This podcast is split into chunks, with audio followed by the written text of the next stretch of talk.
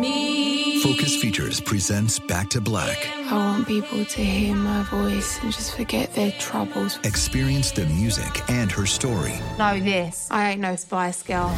like never before That's my daughter. That's my Amy. on the big screen. I want to be remembered for just being me. Amy Winehouse, Back to Black, directed by Sam Taylor Johnson. Rated R, under 17, not a minute without parent. Only in theaters May 17th. This is your moment, your time to shine, your comeback. You're ready for the next step in your career and you want an education employers respect. So you're not just going back to school, you're coming back with Purdue Global. Backed by Purdue University, one of the nation's most respected public universities, Purdue Global is built for people who bring their life experience into the online classroom. Purdue Global, Purdue's online university for working adults. Start your comeback today at purdueglobal.edu. Xfinity has free premium networks for everyone this month, no matter what kind of entertainment you love. Addicted to true crime? Catch killer cases and more spine-tingling shows on A&E Crime Central. Crave adventure? Explore Asian action movies on Hi-YAH. Searching for something extreme? Check out skating, snowboarding, and more on Fuel TV Plus, the global home of action sports. And find crowd-pleasing bops on iHeartRadio's Hit Nation playlist. There's new free shows and movies to love every week. Say free this week in your Xfinity voice remote. Top Thrill 2 is like no other course. Two 420 foot vertical speedways, three launches. All right, let's talk strategy. Copy that, driver. Go for maximum acceleration off the start. Roger that. You've got a short straightaway to push from 0 to 74 on the first vertical speedway. And what about the rollback? Rollback will set you up for an explosive reverse climb 420 feet in the sky so you reach 0 G's in total weightlessness. 420 feet of straight up speed. Let's get it. Top Thrill 2, the world's tallest and fastest triple launch strata coaster. Get your tickets at cedarpoint.com. Welcome back to Behind the Bastards, legally the only podcast on the internet. So I I hope y- y- you all have no other choices. So I, I'm sure we've got uh, we've got a, a big audience today of the entire world listening in. Um, as I have used my congressional connections to ban all other podcasts. Any other podcast you're listening to are are illegal podcasts now, which actually makes mine less cool. This is probably a bad call. In any case.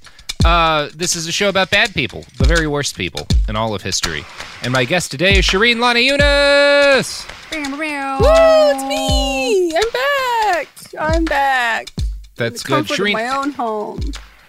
how do you feel about me gaslighting my audience about the fact that there are no other podcasts in order to keep them uh, keep them locked into to my content stream? I'm. I actually found, found it very entertaining and ingenious in a way Good. that I wasn't expecting. I think making them believe this is the only source. You know, like you're, you're making you're making yourself essential to them. You're you're their bloodline. Yeah, yeah. People talk a lot about like the downsides of gaslighting, but nobody talks about how good it can be for making money with a podcast. I mean, the reality, the inverse, the inverse is like the reality is there's so much to be consumed, but you just constantly telling them there isn't. Mm-hmm. Yep. I think that's pretty smart. I will It say is. though, the word ingenious doesn't make re- that much sense to me. This is a side note, completely just a s- semantic I, uh, Yeah, I- thing I just realized is that genius is smart, but then ingenious should mean not smart just because of the way that prefix is usually used. But in this case, it means even more smart, Yeah. which is just my own. This is how my brain works now. I don't know how to have conversations. it's very I, i'm frustrated by ingenious and i'm frustrated by inflammable and i know there's like a small cadre of um of grammar uh, obsessives who have will explain how it completely makes sense that both of those words mean what they mean um i i don't care um i disagree Yeah. with grammar regular I, I regular I regular disagree with grammar often. Me too, Robert. Me too.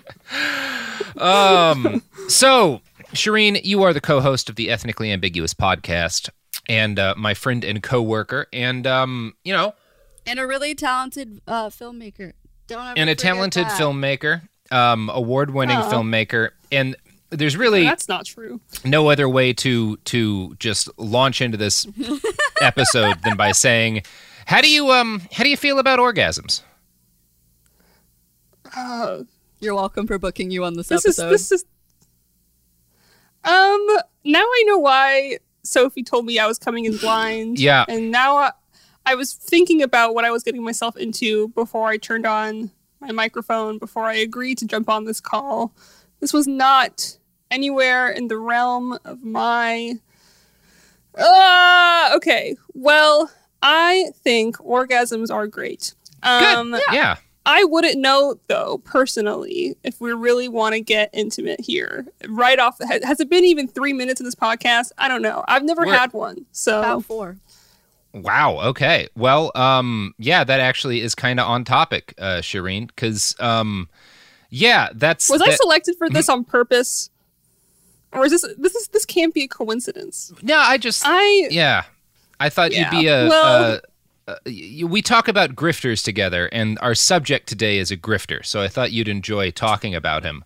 Um, and I decided to open things with that incredibly inflammatory question, um, Yes. because because it, it's my podcast and I'm a monster. Wait. Is the question relevant? Yes, it's extremely relevant. Oh, okay, yeah, yeah. We're we're talking about a guy who goes by the nickname Doctor Orgasm. Um, Oh, cute. yeah.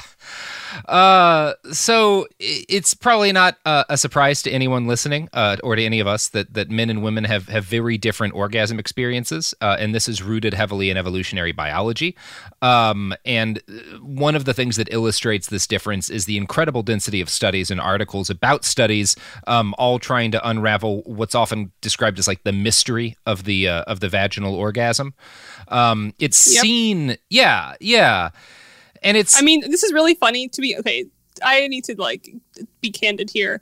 sure. during this whole quarantine thing, like like the the me not having me not experiencing this feeling that everyone else seems to like relish in has been this like thorn in my side for like most of my adult life. And I think this this whole entire quarantine time has I've been doing like a lot of research on this to be honest about like why some women Yeah. have more trouble than others, like what it means to actually let go and like experience and receive pleasure. Like I have a lot of difficulty receiving good things, including like just like even just like feeling nice.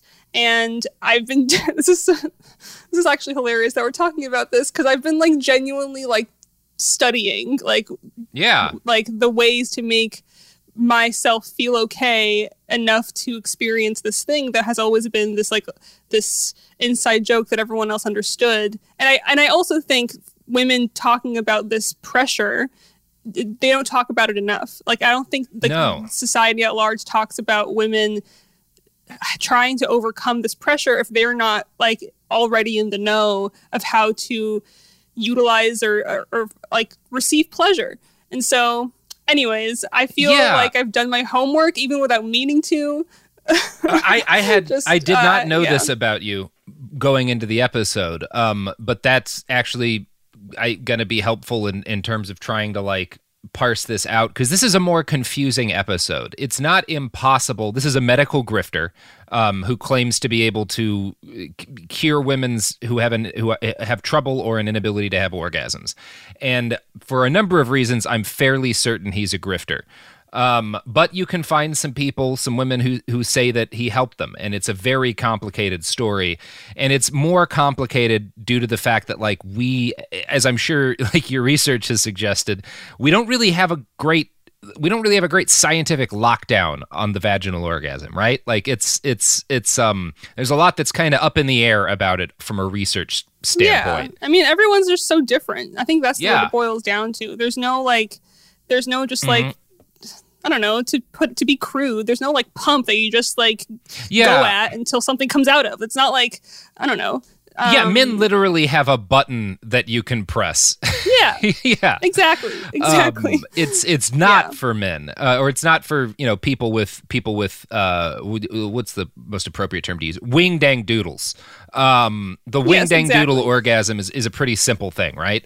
Um, yeah, it's it's straightforward. It's self-explanatory. But I think like uh I don't want to get sorry. I keep taking over this conversation. No, no, I- no. I mean, you're the that that's why you're here. Please take it take it I- so, over. So like so when you're a boy, when you're like a, a prepubescent boy, like it's it's understood that you're going to be going through changes, that you're going to be going through puberty, and that means like exploring your body. Like a wet dream for a guy is a pretty standard point of Yep. puberty. For Yeah. for girls, you're never uh, encouraged or even told to explore yourself. And that makes you feel even not even on purpose but it makes you feel a lot of shame about your body. And i was raised pretty sheltered and i didn't i, I remember really disliking my I, I i was disgusted by my my genitals. Like i didn't understand them. I didn't under like i there was a good portion of time before i like embraced my sexuality and I'm still like overcoming those things now because of how you're raised as a girl just to like shut it down and to protect yourself and to not be a sexual being because that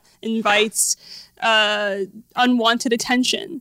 And so I think being raised like that and never like being encouraged to explore yourself, it leads to adult women needing to figure it out even after they've already had sex for the first time or the second time or the 30th time or whatever.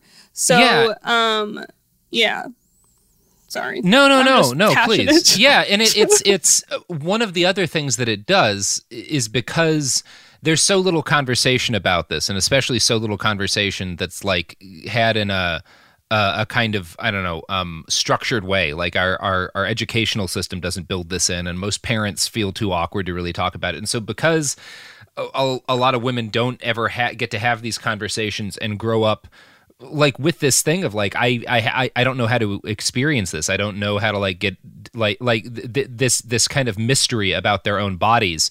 Whenever yeah. there is a black hole of knowledge like that, it provides an incredible opportunity to grifters um, it's the same reason why when you have a huge virus hit, right? Like all these people start cropping up and, and are able to make claims like, oh, we know how to, I know how to cure this, I know how to treat this. It's because like this weird, mysterious thing that people don't understand ha- is is is a problem, and there's kind of a vacuum of official information and there's a lot of there's actually like a pretty decent sized industry of grifters who just target women who are aren't able to orgasm or, or don't orgasm as often as they want to. Like that's a big like even when i was in india there were huge like tantric sex uh, institutes. And like if you spent enough time in the towns where they were located you would start hearing stories about the men who ran them. And they were like almost i'm not going to say tantric sex is bad but all of these all of these guys were basically cult leaders right? Like like it's this this yeah. um it's just this this thing that happens um and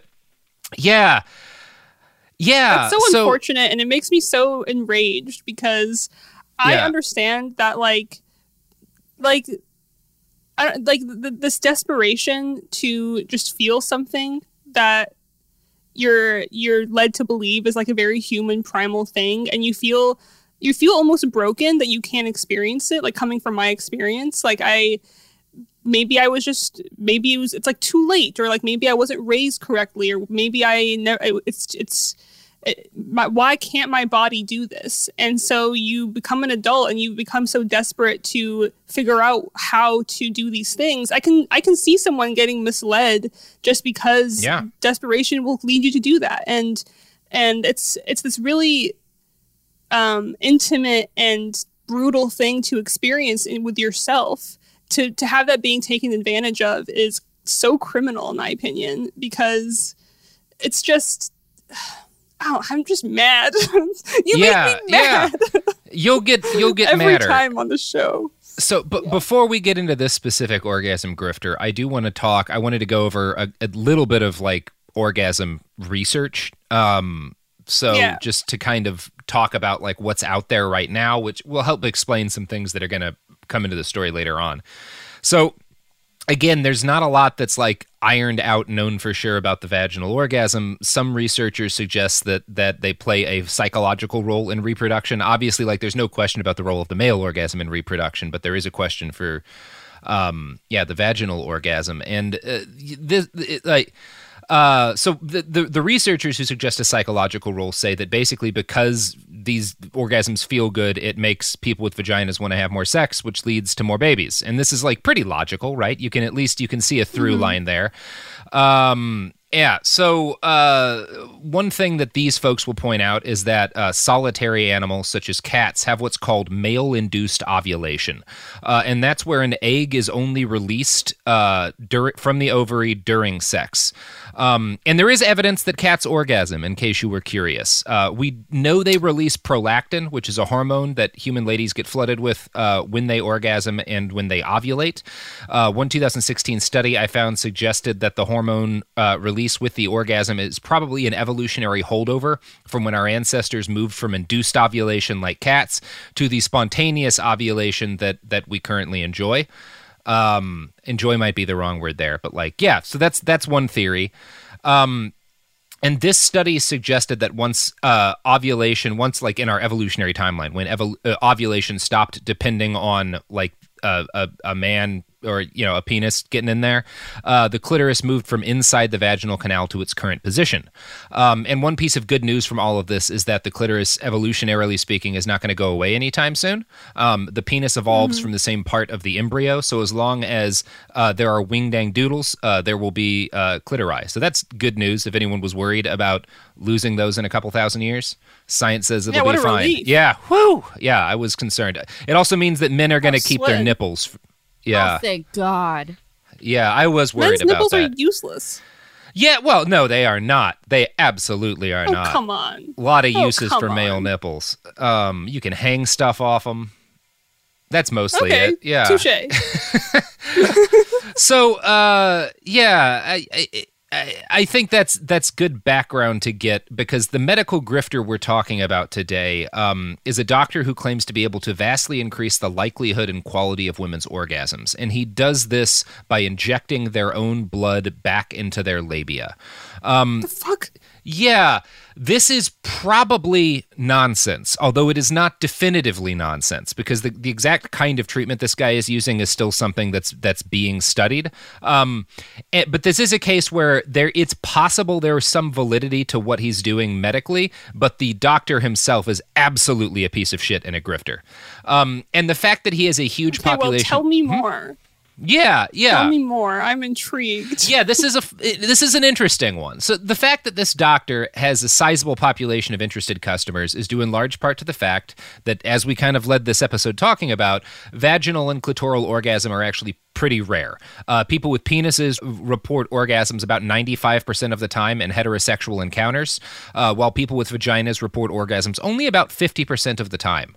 Um, The reasons for this are hotly debated, but they actually kind of seem pretty obvious to me based on just the data. So, for one thing, age, education, and income all increase the likelihood of orgasm um, for people with vaginas. Yeah. And this suggests that knowledge, and particularly like kind of knowledge of oneself and one's biology, increases your odds as a, a vagina haver of having an orgasm. Uh, 49%. Yeah, that makes sense. Yeah. Yeah, yeah. Um, only about 49% of people with vaginas orgasm from casual sex, while 70% orgasm in committed relationships. And to me, this suggests the same thing, which is that orgasms are at least somewhat a project of knowledge, and having a partner who knows your bits increases your chance of having an orgasm. And and I will say uh, I didn't like say the word masturbation earlier when I was t- talking about like exploring your body or anything, but I do think the fact that we don't talk about women masturbating and like we're not really like there I mean like now they're like we're being more progressive. There's a certain section of like youth that's like really all about talking about it. But when I was growing up uh I didn't masturbate. Like I didn't know how. I didn't know I still low key don't really know how. So because it's just I'm not I'm still trying to understand like like how to receive pleasure. I'm so bad at receiving anything, let alone like a compliment or like like how am I supposed to receive a fucking orgasm for myself? Um, but I think our obsession with only talking about male pleasure and male masturbation leads women to never understand like they don't have the knowledge about how to to feel good sexually because they're not encouraged to it and there, there's just so much shame around it um, and even like I remember watching porn when I was like a teenager purely as like studying it. Yeah. Like I just wanted to understand what it like what people were up to. Like what was this thing I was missing? And every time they would show like a woman masturbating, it was this like just crude like just like it was just so it, it wasn't good enough. Like it, it didn't, I, I, it didn't work. you know what? I, I don't know if that makes sense. It's just, it Yeah. made it seem too easy. Um, and Yeah, I mean- uh, sorry, I keep getting distracted. I'm just No, so no, just no. I mean, bringing up a lot of shit, Robert. it's bringing up a lot of shit. Yeah, it. I mean, and it, you're not. You're you're very far from alone in that because, like, you know, the data suggests like this is a hugely common problem. Um, just in general, people who have vaginas not orgasming as often as they would prefer um, is is very common, and there are actually quite a lot of women who have what's called female orgasmic disorder, um, and that's exactly what it sounds like. It's an inability um, to orgasm. Uh, and it is also uh, incredibly treatable. Sex therapy is successful 65 to 85% of the time. Um, Oh, that's good yeah. to know. Yeah, yeah, that is a thing that exists. There's treatment options, and the data suggests that they are very they they they are very often effective. Um, but those numbers still leave a lot of unsatisfied people with vaginas out there. Uh, and unluckily for them, Dr. Charles Runels is around to take their money. Uh, Charles Runels is the inventor of the O shot, a controversial therapy meant to correct a lack of vaginal orgasms. Dr. Runels has been branded Dr. Orgasm by some, and he's a big old piece of shit. Now, if you've not heard about his O shot, you may have heard about his other groundbreaking medical treatments, uh, the vampire facial. This is the guy who did the vampire facial. Oh. Yeah. Oh wow. yeah. Wow. It's this He's guy. the same dude. yeah, it's Same the same guy. Uh, the vampire breast lift. Honestly, uh, anything but like coming from a guy, I'm already wary of anyone that's like I can give this I can give women more orgasms. Like wouldn't a woman know the most intimately how to do that?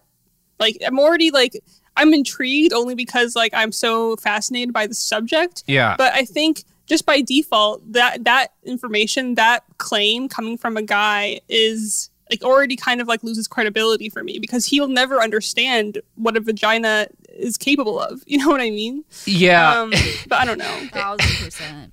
Yeah, you won't you won't change your opinion on that over the course of this episode. Oh, Um, can't wait. so, in addition to the vampire facial and the vampire breast lift, uh, Dr. Runels is the inventor of the Priapus shot, which is a needle that you shoot into your dick to make your dick orgasm better. Um, so he's he's the, he has picked he's picked a path for himself, um, and his path is his path is sucking Blood. out people's blood and then shooting it back into pieces of them t- to gain kind of unclear medical benefits. Like that's this guy's thing. Um, Jesus. and the specific medical treatment that he is involved in, and and that all, really um all of his his his treatments are. One second. The specific med- medical treatment that he focuses on, that kind of all of these different things are a type of, is called platelet-rich plasma uh, plasma injection, or PRP injections, or Mm-hmm. Yeah, PRP I've heard therapy. all about that. yeah, yeah, it's a And mostly when it comes to like skin rejuvenation and like Yes. increasing cell turnover and all that stuff. yeah, yeah. And this it's not. yeah, I, I I don't think it's like. I think there's still, as far as I know, like the Yeah. jury's still out as far as like Very if it's much. actually bullshit or not. yeah, we'll talk but, about that um, some. Yeah. It, it's certainly grown more popular over the years. Um, and and for folks who don't Yeah. know, you're familiar with. I'm going to guess a lot of people have, have are somewhat familiar with this. But the basic idea is that a patient's blood is drawn out and then put through a centrifuge, and the centrifuge concentrates all of the platelets, which are the blood cells that are largely responsible for the fact that your blood has healing functions. Um, those platelets are then sucked back up and then injected into damaged or diseased body tissue in order to stimulate healing.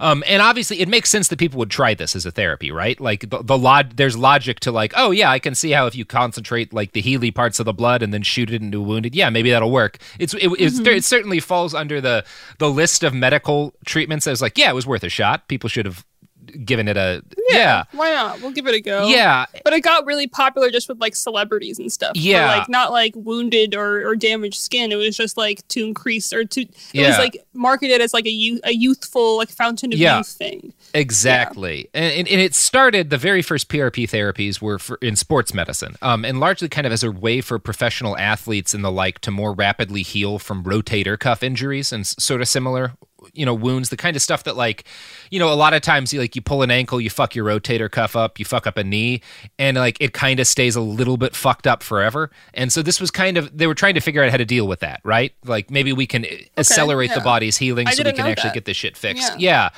And there are there are some professional athletes and stuff who swear by this treatment. Uh, the actual scientific data on how well it works is very muddled.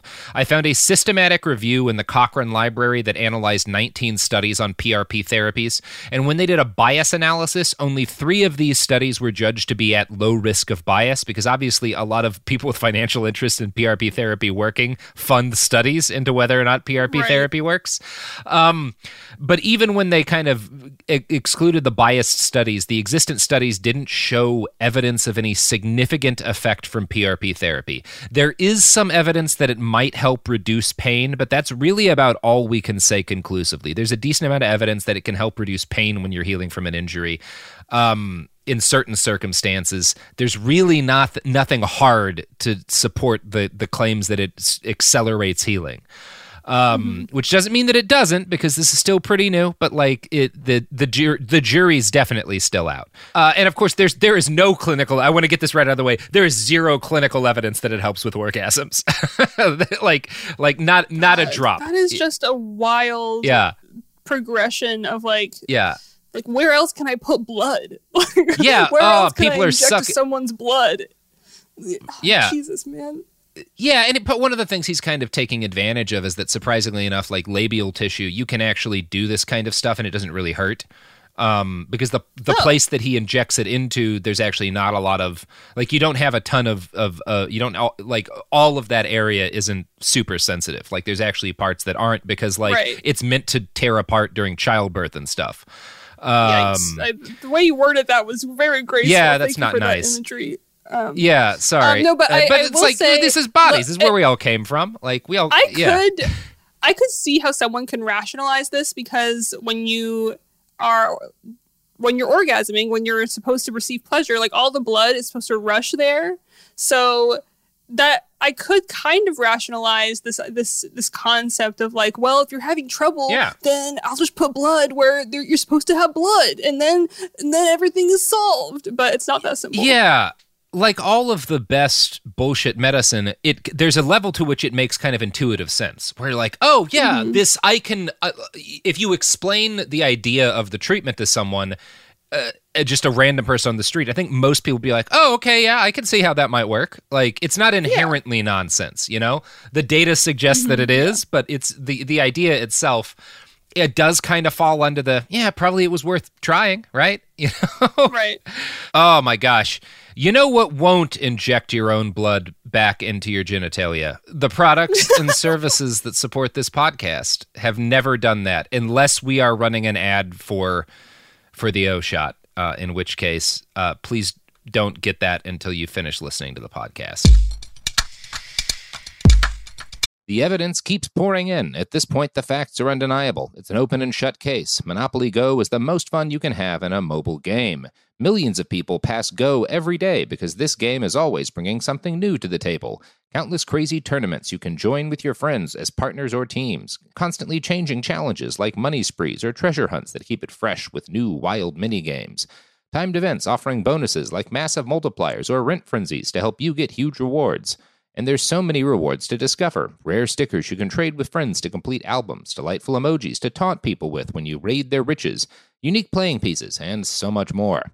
The verdict is in with Monopoly Go. There's something new to discover every time you play. So don't miss out. Go download it now for free on the App Store and Google Play. My favorite spring cleaning takeaway is the post clean clarity you get. Wow, how have I been living like this? It's kind of like when you find out you've been paying a fortune for wireless when Mint Mobile has phone plans for 15 bucks a month when you purchase a 3-month plan. Wow, how have I been affording this?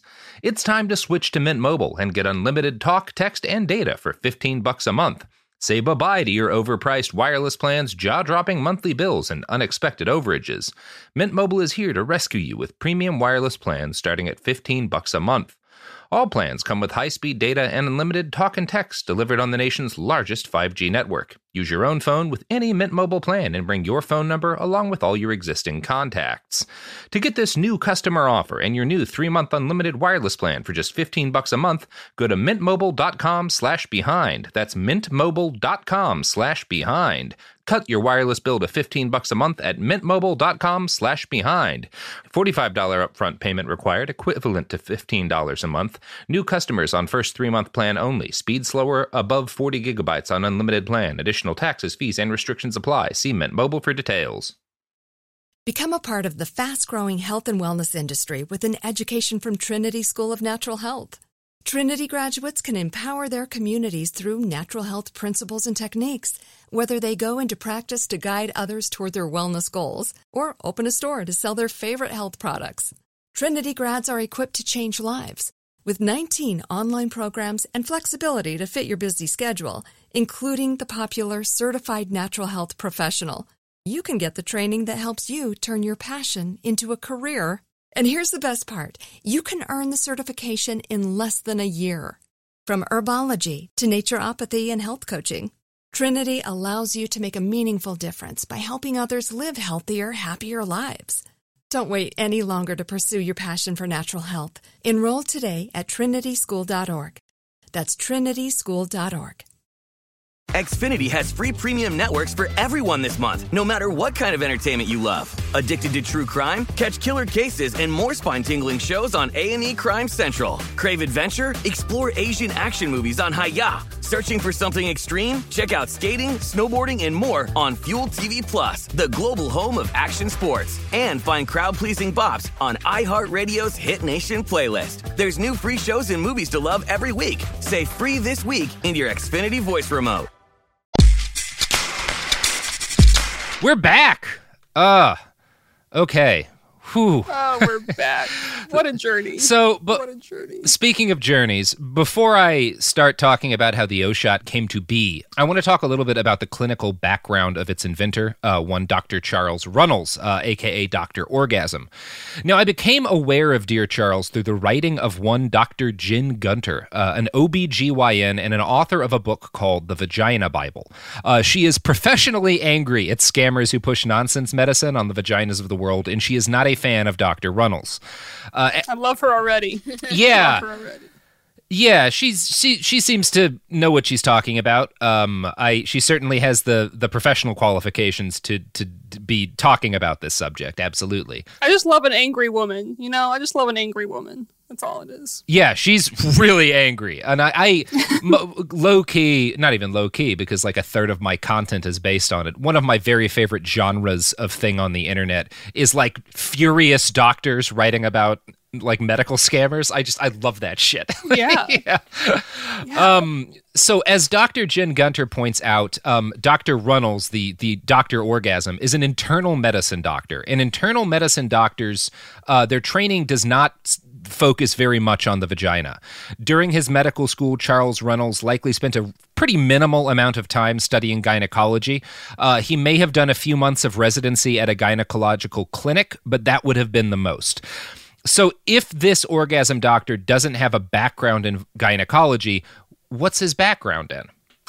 Well, on his own website, Dr. Runels says that his first love was medical research, and he lists his chief medical hero as Dr. Werner Forssmann. In 1929, Forssmann performed the very first heart catheterization on his own heart.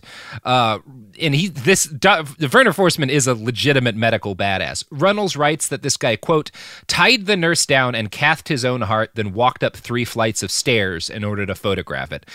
And this is largely accurate, although the truth is that the nurse agreed to let Dr. Forssmann tie her up because he needed clean instruments and she had access to them, and he might die doing this, and he didn't want her to get in trouble. So it was kind of like they were kind of doing this so that if he died doing this, she wouldn't get blamed for it. Um, that's why he tied her up. But yeah, it's a cool story. It's actually like a really awesome medical story. It's like story. out of the nick or something. Yeah. Forssmann had this theory about how you could cath- catheterize a heart, and he had been denied atten- uh, permission to attempt it because it was seen as too dangerous. So he decided he had to work it out, do it on himself, and he worked out a deal with the nurse so that they could do this and not endanger her life and career. Um, why Dr. Runels idolizes Dr. Forssmann will become clear presently. For right now, it's important for people to know that Forssmann spent a lot of his life reviled by the medical community for his irresponsible self experimentation. He was only recognized as a genius after World War II when he finally received the Nobel Prize. Dr. Forssmann spent most of his life as a humble grunt level medical practitioner. He was a, a German military doctor in World War II, so he worked with like the Nazi army, but he was like treating wounded people um, which is, I guess, the least objectionable job you could have uh, in Nazi Germany. Um, and then he was like a, a, town doctor, like he was like a small town like family physician for years and years and years. Um, and after he won the Nobel Prize, he was actually offered a fancy job running a German cardiovascular institute, uh, and he turned this down because he felt like he didn't know enough to do the job well. Like he he was like I, he, he was a very humble man, in other words. Um, so Dr. Runels idolizes this man, and there's a lot to idolize in Dr. Forssmann, Nazi service aside. Just like it's it's he, it's a cool medical story. Um, and when Runels first got his MD, his desire was to be a medical researcher. Now, I don't have a tremendous amount of detail about Dr. Runels' early life, and most of what we do have comes from an article in The Guardian that, while not bad, is largely just repeating what Runels says about his own early life. Uh, he says that as a teenager, he endured horrific cystic acne. Um, this is not what most of us would describe as bad acne. I'm sure we all have a bad acne story. He was one of those people whose like whole face was just this oozing, painful mass of sores. Um, he claims oh, it was yeah, and I, I had, there was at least one kid at my school who had this kind of acne, and it did it did seem like a nightmare. Um, no, it's brutal. It's, yeah. yeah. Runels claims that his acne was so bad that he forgot what his own nose looked like. Um, wow. And yeah, there's not many worse ailments you could have as a teenager. This was obviously disastrous for young Charles's personal life. Uh, he recalls praying to God, "If you could make me attractive, I will find something good to do with it." Um, and luckily for him, a miracle cure soon did arrive. Dermatologists treated his skin with x rays, which cured the cystic acne but left him with a lifetime of melanomas, which have required constant treatment in order to stop from turning cancerous. As an adult, Dr. Runels now claims that his childhood battle with cystic acne gave him enormous compassion for people suffering from incurable conditions, the pain of what I have called the hidden population. Uh, now, if this story is true, it's certainly easy to see how it could have sparked his youthful desire to embark on a career as a medical researcher. And that's exactly what he did. But unfortunately, he was not good at it. In 2004, he got approval to conduct a study on the efficacy of a new smallpox vaccine formulation. He got approval to do this, but he did not get approval to conduct the study on homeless people. However, it Oh my god. yeah, yeah, we're oh getting right into God. oh my god, what a mm-hmm. piece of trash. Yeah. Yeah, he's not great. Like, okay, I could have sympathy. I, I was just thinking like, yeah. yeah, I I have a, a, a I have a, a um, the emotional depth to to understand empathy and to and to sympathize with someone that is that, that has really bad acne and, and is is going through a hard time, uh, self confidence or whatever. That does not give you a fucking green light to oh my god, oh, what a fucking piece of shit. Yeah, like, yeah, he's a oh, real piece of shit. God. This study is is god. bad. Like oh boy, howdy. Um, so he uh basically it's expensive to recruit subjects for a vaccine study, uh, and it's hard. Um, eh, but tricking hobos into letting you test drugs on their bodies is easy. Um, and that's kind of just what he did. Uh, and he did he did get approval to conduct the study on people from a homeless shelter after he had already started testing them. Um, yeah, so he Ask filled for his forgiveness, not for permission. Yeah, and there's a lot of other shadiness. So he filled his sample group with men and women from a local New Orleans homeless shelter, I think 22 of them. Uh, and as the FDA later wrote, quote, you enrolled 21 indigent persons from a multi-service center for the homeless into either study, uh, Only after enrolling eight of these subjects, she received approval from the Institutional Re- Review Board, IRB, to enroll vulnerable subjects as described below. Regardless of the IRB's decision to approve the enrollment of vulnerable populations, persons utilizing the Multi Service Center for the Homeless were unsuitable for consideration for these studies for many reasons, including but not limited to the following. These individuals were unsuitable because they were economically and or educationally disadvantaged.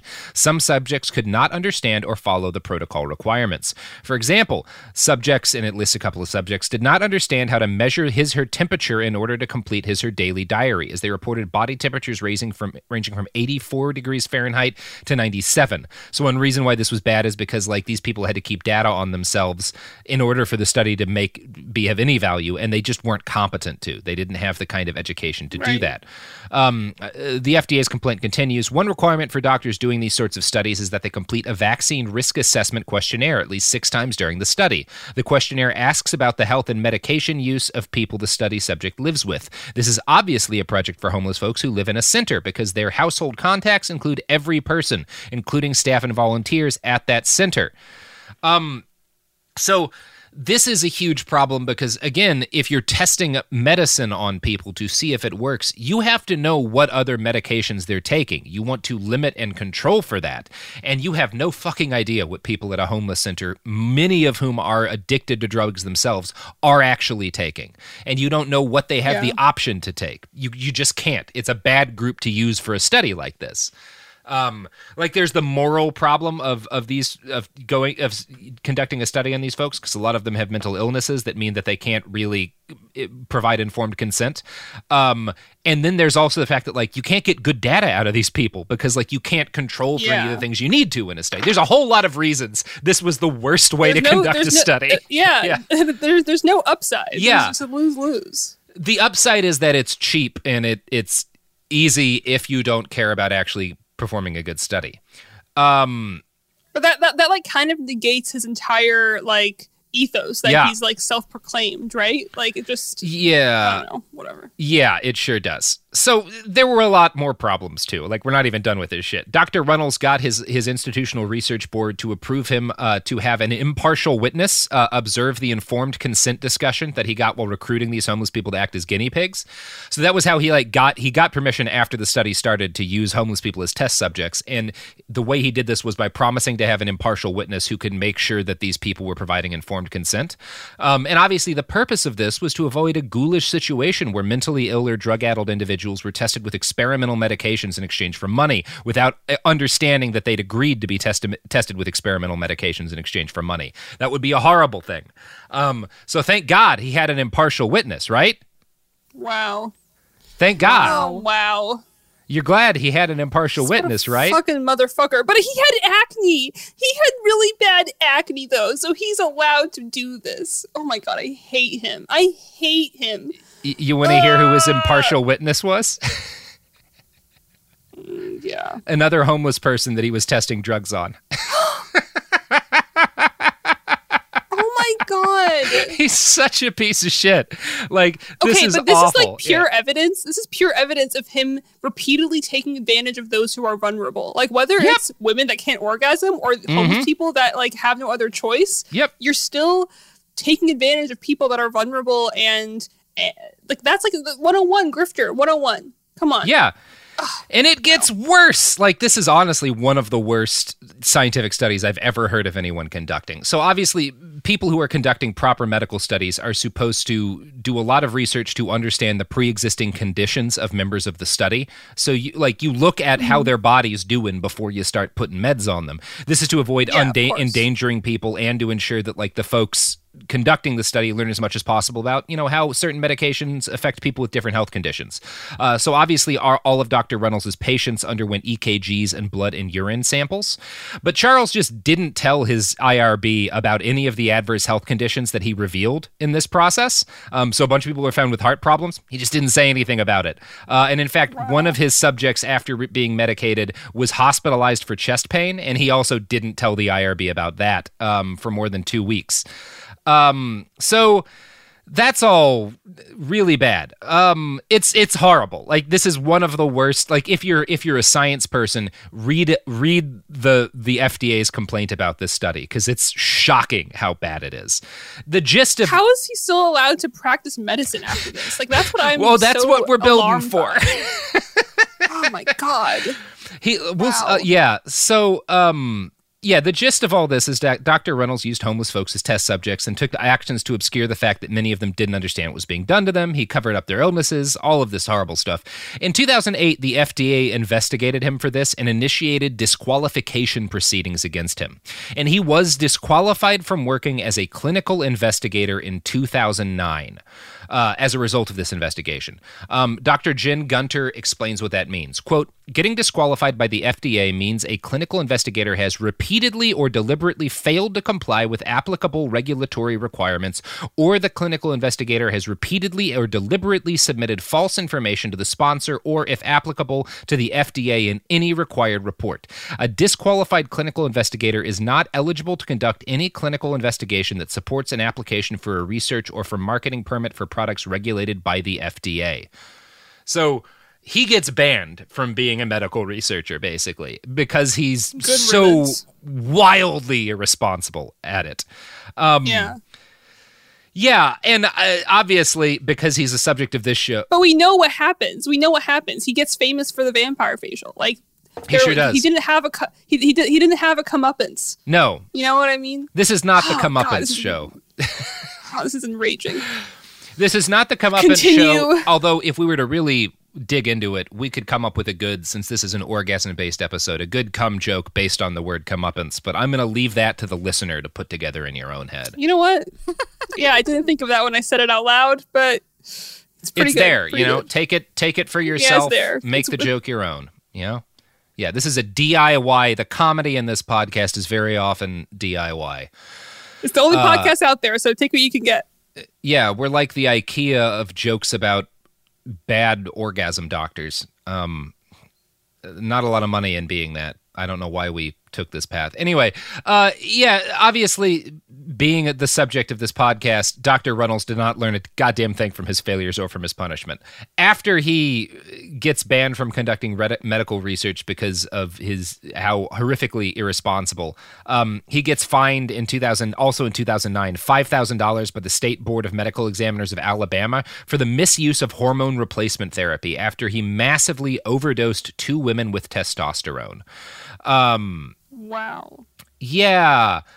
Yeah. And he defends his actions by saying that the hormone doses uh, helped his patients. Um, just as he defends his actions with the vaccine trial by saying that he didn't know the subjects were homeless. Um, What? Come on. yeah, he's he's just a liar. Um, now, yeah, Dr. Runels, again, when he gets talked about his misuse of hormone replacement therapy because he overdosed women with testosterone, um, he he will say that like it helped his patients, and I wanted to know like what he meant by that, and eventually I was able to find a video posted to his website, which is called the Cellular Medicine Association, uh, titled "Who is Charles Runels?" Um, the association is run by him, and he made this whole video. He doesn't acknowledge that he was fined for doing this, but he does talk about how he started doing testosterone therapy for women, um, and he again doesn't acknowledge that he hurt people doing this, but he does say that uh, it gave them such high libidos that their husbands couldn't keep up, uh, and so he started injecting their husbands with testosterone. Um, and I can't tell you if that happened or not. Um, but I can tell you that doesn't sound like good medicine. I'm not a doctor, but um, that seems like a bad medical call. Uh, so yeah, Runels says that in 2010 he started hearing about PRP therapy, which was then again mostly the province of like sports medicine. Although gynecologists had started using the technique to inject platelets around the urethra of women who experienced urinary incontinence, and it does seem to help with that. Um, there's some some I don't know if there's hard studies, but I know a lot of people say it helps with that, and I I haven't seen any reason to believe it doesn't. Um, but I'm going to let Dr. Runels himself explain what happened next. This is this is Dr. Charles Runels explaining what happens after he realized that uh, uh, PRP therapy um, was was was being used on people's faces. Back in 2010, someone brought to me a centrifuge that had been used by the orthopedic surgeons to prepare platelet-rich plasma for the knees and by the dentist and wound care, wound healing. Excuse me. So, and the, the person bringing the, the centrifuge says this has been FDA approved for preparing plasma, platelet-rich plasma, and if you use it, of course, it's blood. The blood's not FDA approved. The FDA doesn't approve your hair or your urine or your saliva or your blood, but they have to approve the device that makes the plasma to go back into your body. So he says, this has been FDA approved to prepare plasma to go back into the body, and it's been shown to cause new tissue growth, new blood flow, new volume, and there's never been a granuloma or a serious infection or serious side effect from platelet-rich plasma. You should try it in the face. So I thought, oh, this is wonderful because if this works in the face, I mean, instantly, because I was tuned into the sexual problems, I thought if this works in the face and does all those things, then this should help the genitalia. So he's like, Yeah, I saw that this worked in the face. And I was like, Well, if this helps people's faces, then it, clearly it helps their genitals, which nobody says that about anything. Like, I'm not like, well, because uh, my straight razor helps me get a nice shave, I should clearly shave my dick with a straight razor. like you don't. My God, like Yeah. what? What a line of thought. That makes so much sense. Just to jump from Yeah. face to, to dick. Um, Contact lenses help my say, don't eyes. know- They must help my penis. But like, I I will say, um, I didn't know what he looked like before watching that, and I am like little bit more than needed to be upset. Like I I'm more upset than I wanted to be that the fact that he's not unattractive. Like he's conventionally attractive, and it's proven that people trust people that are attractive. Like if, if someone if someone is Absolutely is good looking, if they're tall, if they're built, if they're if they have a, a charming way of speaking, he has a deep voice, he has like a, t- a, a southern what's that word like twang or whatever to his voice. Yeah. Like like he, he yeah like a drawl. Like like he is presenting himself as an alpha, Mm-hmm. and you're going to trust that if you're vulnerable. Like like Yes. even if he was like that just makes me so. I wish he wasn't. I just ah, but like it makes sense. It, the, the the fact that he's gotten away with it makes sense a little bit more Yeah. than it did before now in my brain. You know, Sh- Oh, wow. Shereen, what you're saying is exactly why I think we should just mandate disfiguring facial surgery for all American citizens. Um, and y- Oh. you know who's here to help with mandatory disfiguring surgery is our sponsors at Raytheon and Lockheed Martin, who have developed a sake. brand new knife missile that is just going to guarantee nobody gets trusted on the basis of their attractiveness ever again. So please Okay. support Lockheed Martin in its quest to disfigure all of us. Enjoy these other products.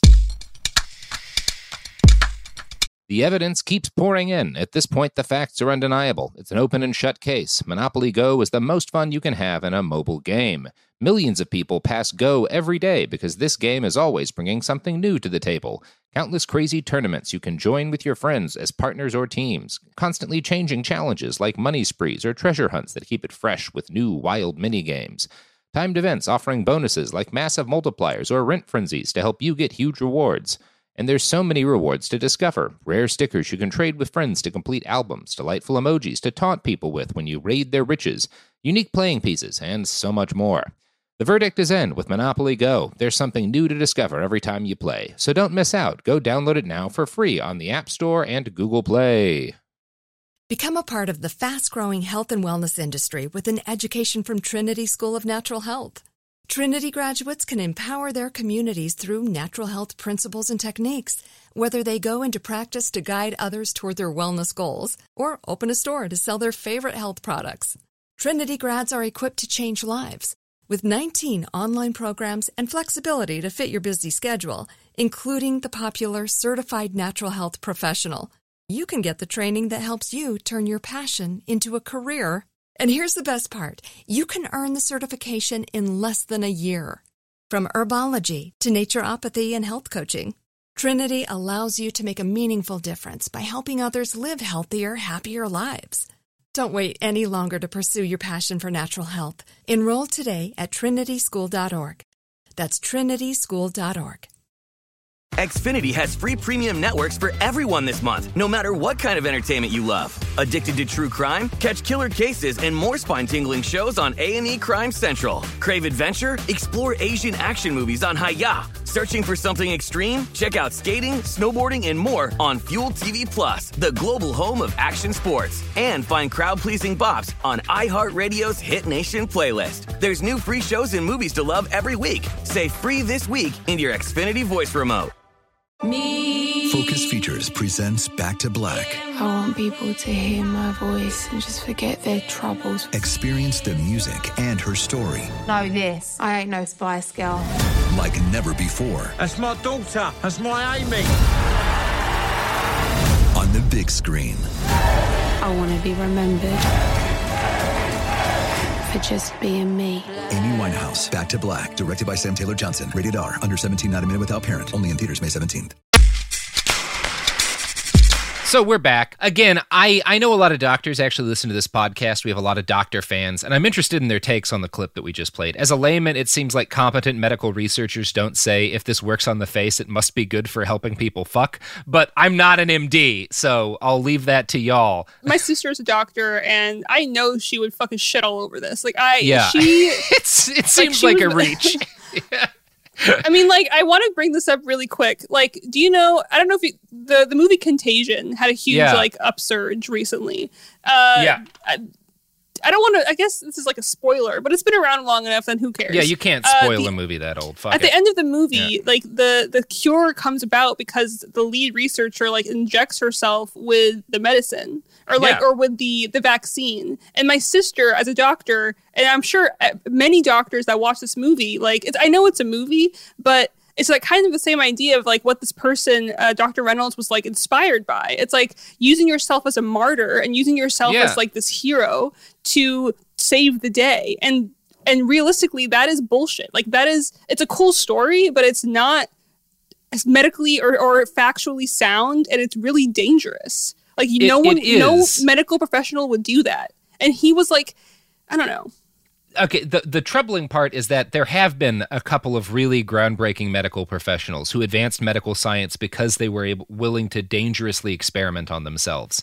And it's it's kind of threading a needle that's maybe too fine for most people to want to thread to say that like yes people who are willing to do that have advanced the frontiers of knowledge before. And also to say but it's still a bad idea and we should have moved past that. Like right in 19 fucking 29 some doctor who can't get approval is like well fuck it. I'm just going to try to stint my own fucking heart. And it works and it's good that it did. Um but also that was like a century ago and we should not have to do that anymore yeah i mean like, no I, I totally agree with you i totally Yeah. agree that like there are some cases where it's p- really been like groundbreaking and progressed medicine but i think the fact that this doctor like was is caught up in that particular narrative it's like kind of Yeah. telling of the kind of doctor he was even trying to be like Yes. he's more consumed with the story Yes, he's not really consumed with the medicine You've hit on an You know? incredibly important point that he is consumed with the story, and the story gets wilder from here on out. So strap in, Shereen. It's gonna be fun. okay Yeah. Okay. So as that video goes on, Dr. Runels uh, goes on to say that he read a lot of papers. Uh, I think he says thousands, and I don't think there are thousands, which showed that PRP treatments were effective in reducing signs of aging on the face. Which again, he the can't read yeah, he can't the evidence and also the evidence is not uh, overwhelming on that. Um, and so, as a result of reading a lot of papers, he decided to start experimenting on himself with PRP facial treatments before he started shooting stuff into other people's genitalia. Now, since he was legally barred from conducting clinical trials, he just jumped right into experimenting on people with his own PRP facial treatments. Uh, Dr. Runels began marketing them under the trademark name Vampire Facelift. Um, and I, I, sorry, I got it wrong earlier. I said he's responsible for the Vampire Facial. His trademark name is the Vampire Facelift. And you will see when people advertise that they do vampire facials, they're actually tech, like legally ripping him off. Um, because his is the Oh, vampire I feel facelift. so bad for her. I yeah, I don't oh, care, but it's from a Yeah. legal standpoint, it's important. Sophie, Sophie, Yeah. he had acne. He did have acne. Oh, feel so bad for him. Now, in this video, he claims that coming up with he, decided he had to trademark this thing before there was really any hard evidence that it worked, um, because uh, this this would be important for him being able to responsibly treat people. See, if he just called his PRP, It's important for his story. Yeah. It's important for his fucking story. and for his finances. If he just called, he says that if he just called this like PRP facial by the names other people were using, uh, vampire therapy was a common name, then any bullshit doctor could claim to be providing his therapy. And what if they accidentally hurt someone? So he claims that he had to trademark it so that he could avoid people getting hurt. Um, yeah, that's nonsense. I think that's nonsense. Vampire Facelift is a good media ready name, and trademarking it allowed him to license his treatment to other doctors and make passive income from thousands of practitioners that he trains, often in online courses, who basically act as franchisees. Uh, interestingly enough, Charles denies uh, that anything he does is that what he does is anything like franchising. So he says that, like, this is not franchising what I'm doing. And in the same breath that he claims it's not like franchising, he compares the name Vampire Vampire facelift to the trademark Golden Arches of McDonald's, which is like amazing. what? Yeah, he's it's pretty. That whole video is pretty fun to to listen to.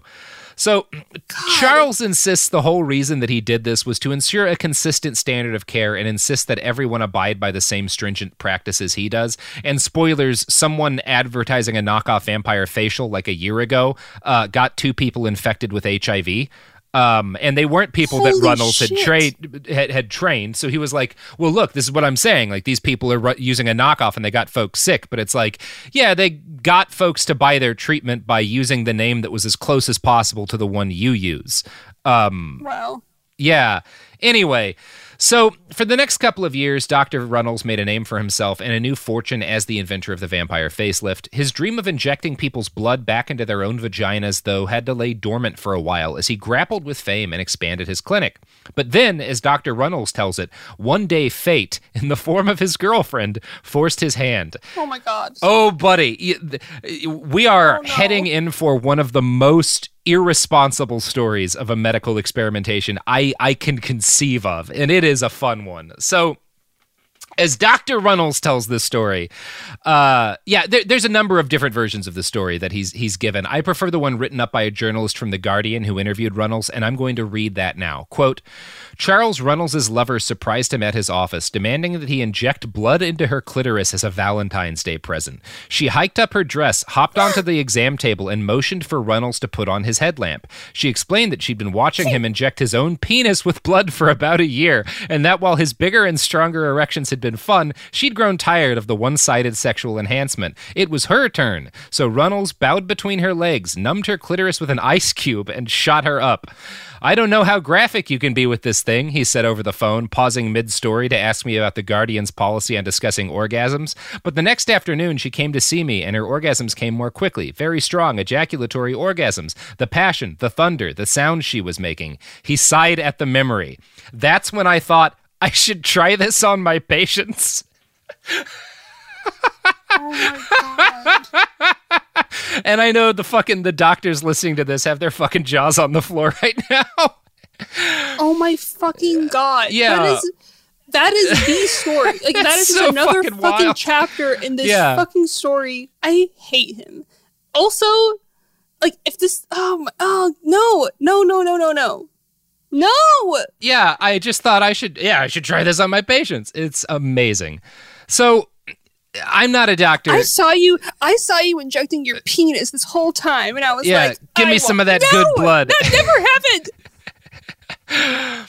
So, um, I'm not a doctor, but the American Medical Association is a doctor. And it seems to me and to Dr. Jen Gunter, from whom I found this pointed out, that this whole story is a very clear violation of the Code of Medical Ethics, uh, which states, quote, romantic or sexual interactions between physicians and patients that occur concurrently with the patient physician relationship are unethical. Such interactions detract from the goals of the patient physician relationship and may exploit the vulnerability of the patient, compromise the physician's ability to make objective judgments about the patient's health care, and ultimately be detrimental to the patient's well-being, which shouldn't need to be said, but is is written up there. Uh, and this seems like a clear violation of that to me.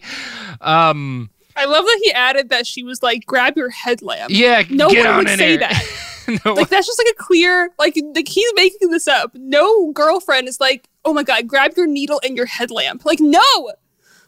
Yeah, it's something else. So Dr. Runels tells this story to reporters as if it is a charming anecdote. Um, and the reason why he thinks this is charming is very much rooted in his idolization of Dr. Forssmann, the guy who did that heart surgery on Yeah. himself. So yeah, Forssmann experimented on himself. He was exiled from mainstream medicine uh, for his boldness, but he was eventually recognized as a medical pioneer and a genius.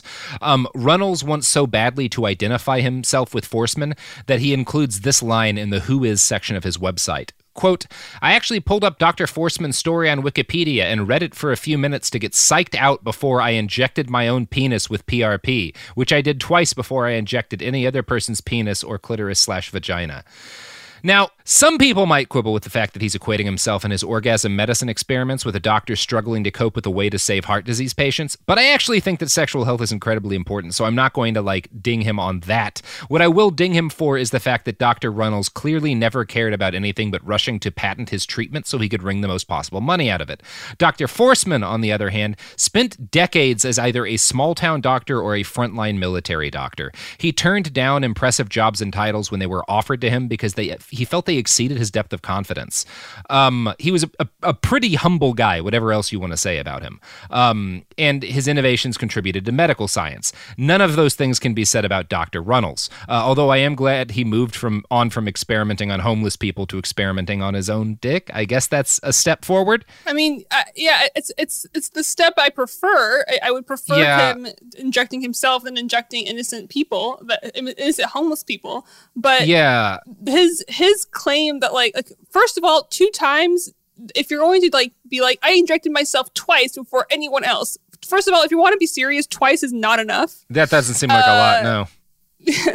and also like this just brings me back to my point of him being so consumed with the story Yeah. and the, versus the medicine. Like he wants to be a Yeah. pioneer so desperately that that's all he that, that's all it is. And he'd clearly, the way he describes the story tells you that, like, he'd made his mind up about what this was. Because, like, a real scientist Yeah. doing, if they did this to themselves, might note, like, okay, well, it feels like my orgasms are better, but is it possible that I'm just into medical kink? like, like maybe this is just what my kink, like, and it's not a groundbreaking Yeah. medical treatment. Perhaps other research should be done.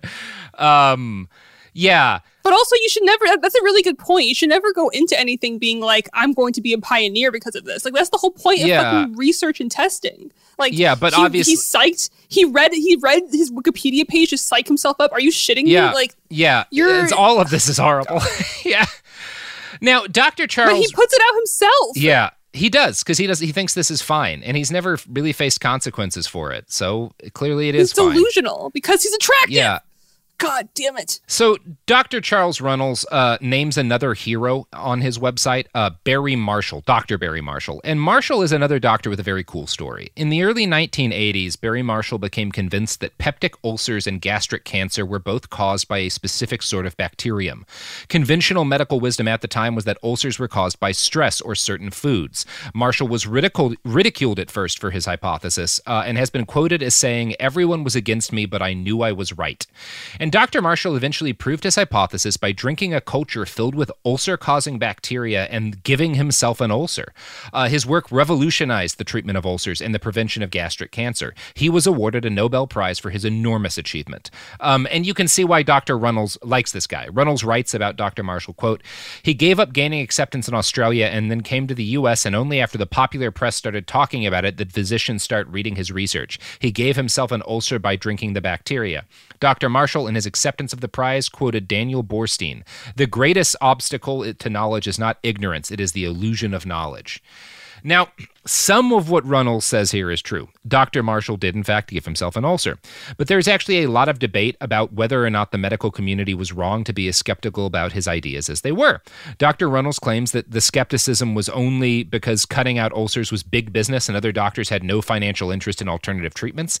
And this claim is undercut by the fact that Barry Marshall received funding from a major medical institution to spend a whole year conducting his research.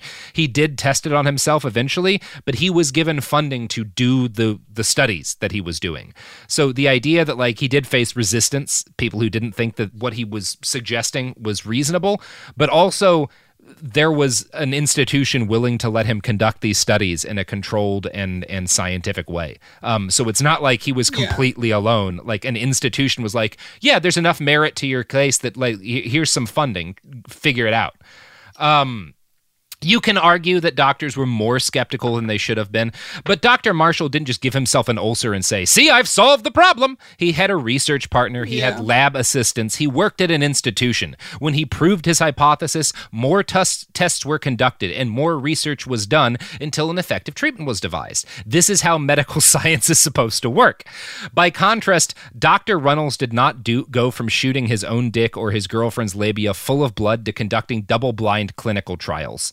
Um, this would be difficult because he's been banned from doing that sort of work due to, due to his shameful criminal conduct, borderline criminal conduct. Instead, he leapt right to not just he, he leapt right to selling the O shot. So like they, they they didn't do he didn't do what Marshall did. He just starts marketing this thing after he wow. decides it's effective. That should be a fucking crime. That should be a fucking crime. Seems like it oughta, but it's not and he started selling and conducting training sessions so other doctors could could sell the O shot too. As of this moment, he's trained at least 500 medical practitioners, and more than 20,000 women have had the uh, uh, the O shot uh, uh, done on them. Uh, Runels estimates that it has an 85% success rate, based mainly off of how he feels, because again, no conclusive clinical trials have been done on this treatment. Uh, he does have like one or two small batch studies about its efficacy at treating other things that he cites as evidence that the O shot works. However, as Dr. Jen Gunter notes about one of the studies, the only study of vaginal injections listed on Dr. Runels' website is in is the Journal of Women's Healthcare, an open access journal from Omics Publishing publishing group, which has been listed as a potentially predatory journal. Now, there's no universally agreed upon definition of a predatory journal, but most of them are basically self publishing platforms for scientists.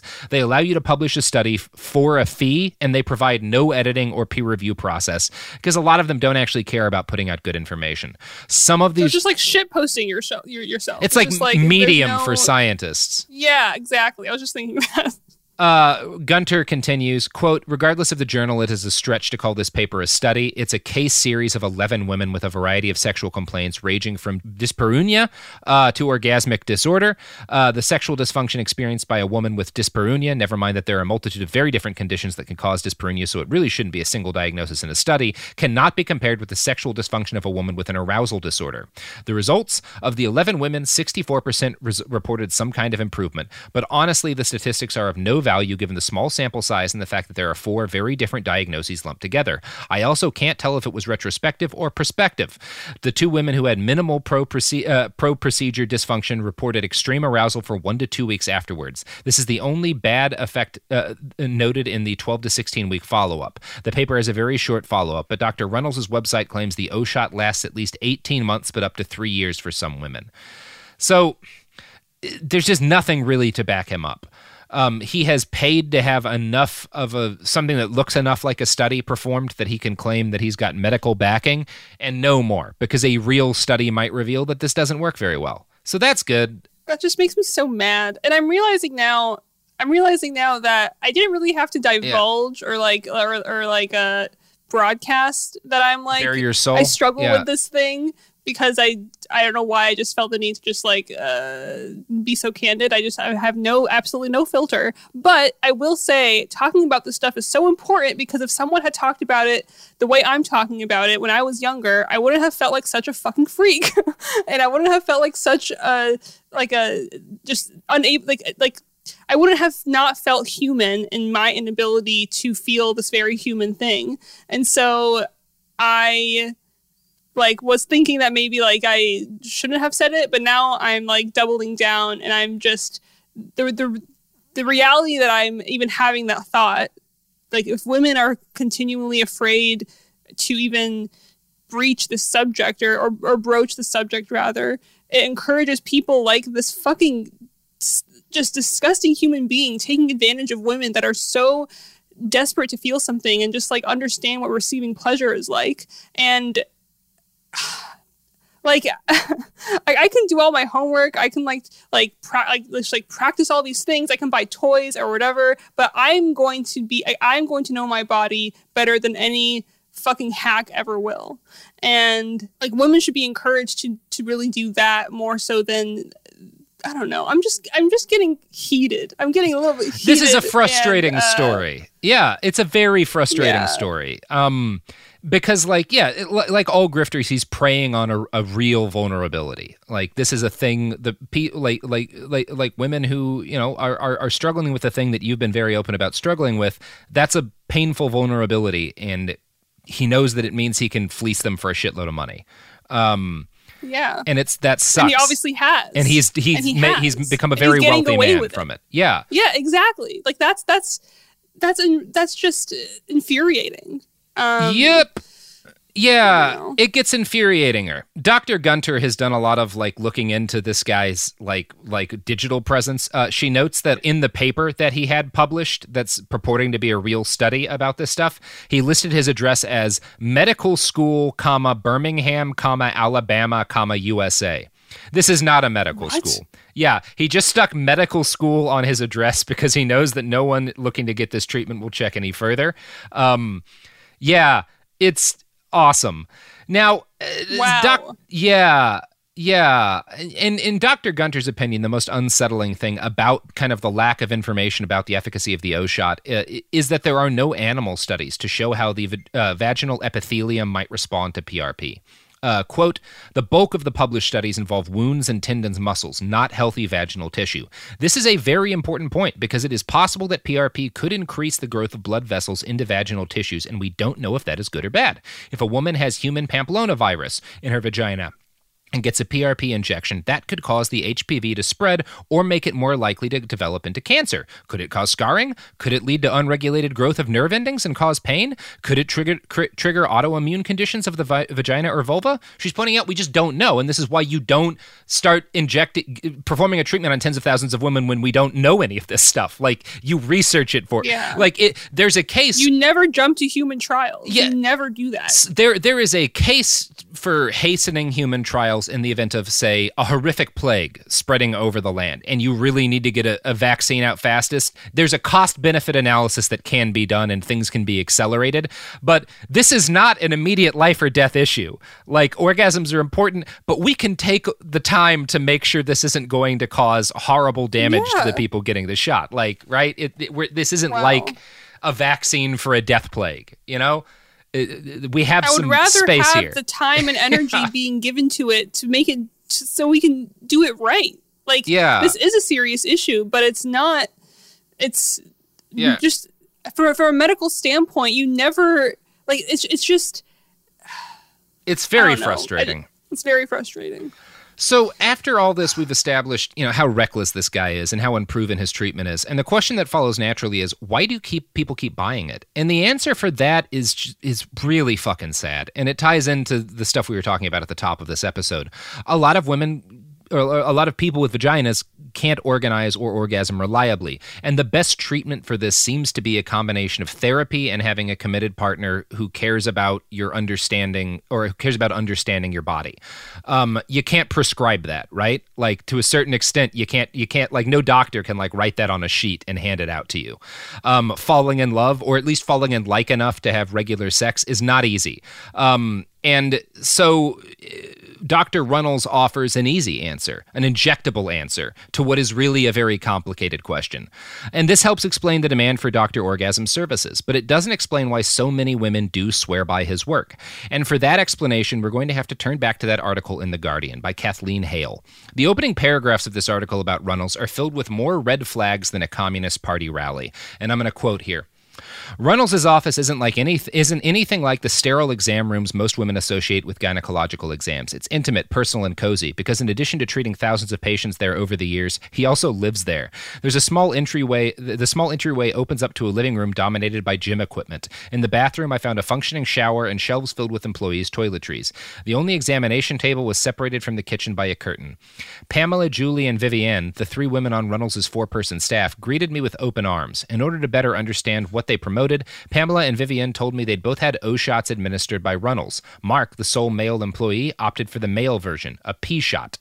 If you're like me, that stuff gives you some flashbacks to jo- uh, to Dr. John Brown, like you know the guy we talked about who did horrific surgeries from his own home on on trans people.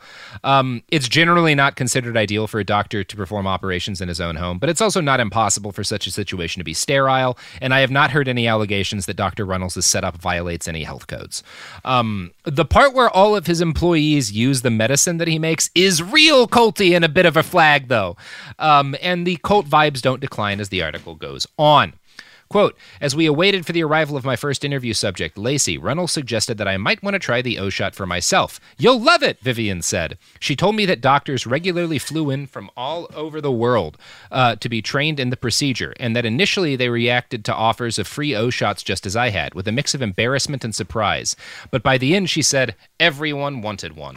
I mean, it's kind of I can kind of understand like if you go to uh, a dentist or an orthodontist, you want everyone there to have straight teeth, right? Like you want everyone Yep. there to have had braces or whatever. But this is completely different. Like it's not the same thing. And I do think I think the fact that it's in a house and not in a more sterile place, I think that lends to getting these women to trust him. Like it's more intimate Yeah. and it's more It is. you're you're it, like Yeah. you're you're preying on them in, in very emotional mental ways that they don't even realize it's you're you're you're making them feel like they're Yeah. that, that, that they're safe but they're not And it feels like the kind of classes he does with the doctors, the in-person ones at least, are kind of like that too. Um, there's a line in here where Runels laughs, uh, quote, recalling how the last class had run until three in the morning just to accommodate demand, and he says it's like a Baptist revival except you're injecting each other's genitals.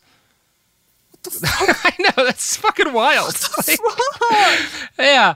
Now, uh, Hale, the, this uh, Guardian uh, article by Kathleen Hale also notes that the location for Runels' office, uh, which is Fairhope, Alabama, um, is in the middle of the Bible Belt, and it's a place where vibrators are illegal due to the state's anti-obscenity laws.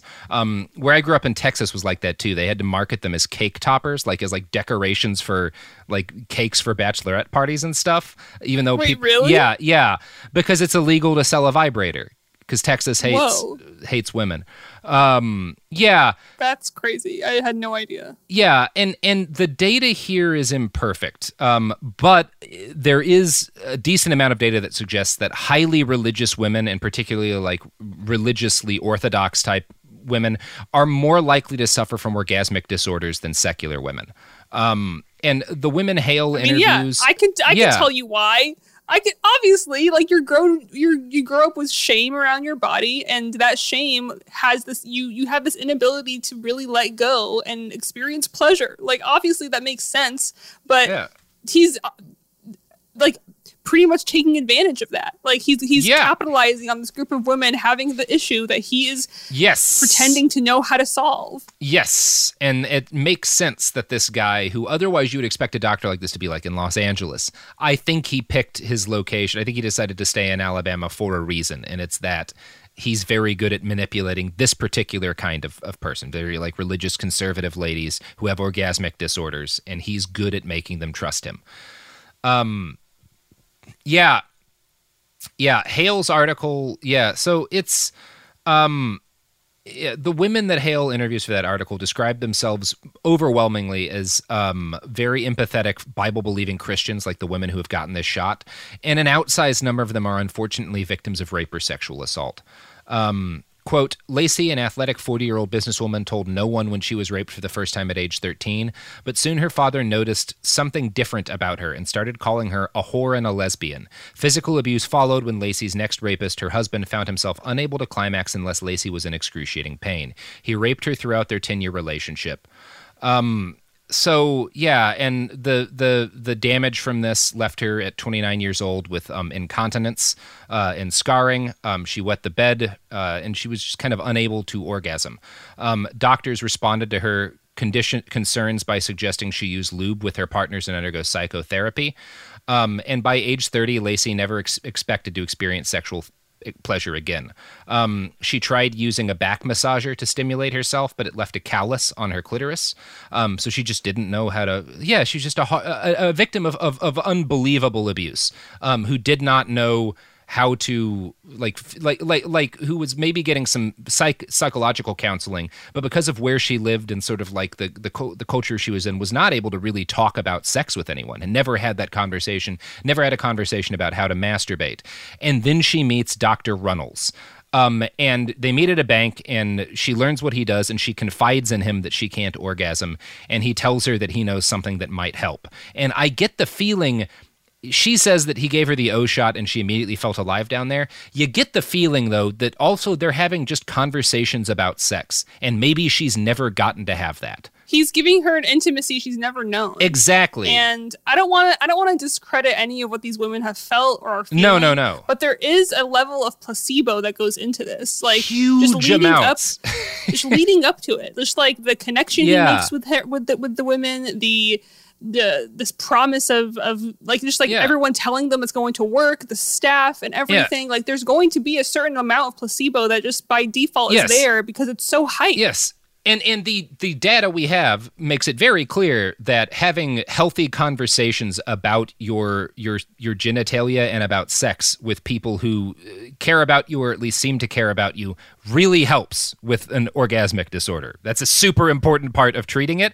And there's again this is part of why like why you need an actual study on something like this because there's no separation for like the conversations they're having and like the intimacy of the encounter and the shot like none of that's being separated there's no way to know what the shot is doing if actually anything because the whole lot is wrapped up in all of these women's stories with Dr. Runels and that's But that just helps him. yeah, it does help him. It, but it does not necessarily help these women, and it doesn't help us to know if this thing actually works. Um, yeah, which is why skeptics like Dr. Jen Gunter will point out um, that anecdotal data is not the same as scientific data, and she points that out, pointed that out to Kathleen Hale in the Guardian article because Hale talked to Dr. Gunter, um, and Hale understood that, but also had a lot of trouble writing off these women's experiences. Um, she was clearly convinced to a degree by their embrace of the O shot, and it's very convincing when you have a lot of people say this thing helped me. Um, she did ask Runels, though, why he tended to gravitate towards trauma victims, uh, and his answer was interesting. He responded, "quote I don't really know why I'm surrounded by people who have pain. I do absolutely make a conscious effort to find them. I think my real usefulness evolves out of it's not even compassion; it's more like obsession." Which is Whoa. yeah, more That's of like an honest answer. Yeah, it should be right. yeah. What the fuck? yeah, now, like that's and that is that's wow. there is a reason why cult leaders gravitate towards abuse victims, as do grifters. Um, because in general, our society does a shit job of taking care of these people. Um, and it's a natural human need to respond to people who reach out and show compassion for you in times of lonely darkness. And I think this explains part of Dr. Runels' success. Um, and another part of it expl- is explained by what's called placebo theater, which is the very well documented fact that receiving any kind of treatment in a clinical medical setting, especially if it's expensive, will increase a patient's belief that the treatment will work and actually increase the efficacy of the treatment. This is a placebo effect thing. And it doesn't help a lot when you're treating metastatic cancer, but a lot of orgasm orgasm is mental, right? Like that's where the block comes up for a lot of people. And it's not unheard of for placebos to be effective in up to 60% of cases for these sorts of situations. Because again, you don't actually have to physically affect, you just have to make them believe. Like and if they believe it'll work, Yeah. this is primarily a mental block. That's all it is. I mean, not all it is. There's more yeah, to it. but it's that's a lot of it. Yeah. a big part of the research that I've been doing Yeah. personally. Like it is, it's a they, they talk a lot about letting go and ways to make your mind Yeah. uh, like let go essentially of everything that like because this there's this pressure around even achieving the word achieving an orgasm is like so I think counterintuitive because it makes it seem like you're reaching for something constantly and if you're having sex with with a partner at least in my experience I always felt like I'm never going to give them what they want because I can't do this thing that I'm supposed to be doing. And so then I then I get really into like giving rather than receiving, and I get a lot of pleasure out of that. But then it kind of like when you're really grappling with this idea of um, yeah, the, the, the, the fact that it's all mental, it's all mental because if you're too consumed with I'm I can't do this thing or or if you're even thinking like I have to let go, I have to let go, that's not letting go. And so I can only imagine like all these elements that allow women to to for their mind like he's making them comfortable enough to believe that this is going to help them, and Yeah. that in and of itself makes them feel better. And and if that's all he was doing, I wouldn't have any problem with this guy. I mean, I would because of the homeless people study, but like I wouldn't have a problem with his current business. Like if this guy was just like, "Hey, I'm a doctor in the Bible Belt and I help women who have problems orgasming," um, and a lot of women said he helped them, I'd be like, "Yeah, fine, great." But he's also injecting them with. He's also performing a medical Yeah. operation that we have no data on what kind of long term harm it might do to them. Like that's that's where the issue No. is, right? Um, That's the huge issue. Yeah, and ano- it's not just therapy. It's not Yeah. just talking. You're physically doing something to a body that is Yes. not medically sound. And another impact comes from the fact that the O shot costs about twelve hundred to fifteen hundred dollars, and controlled studies have shown that spending more money on a medical treatment can increase the placebo effect as well.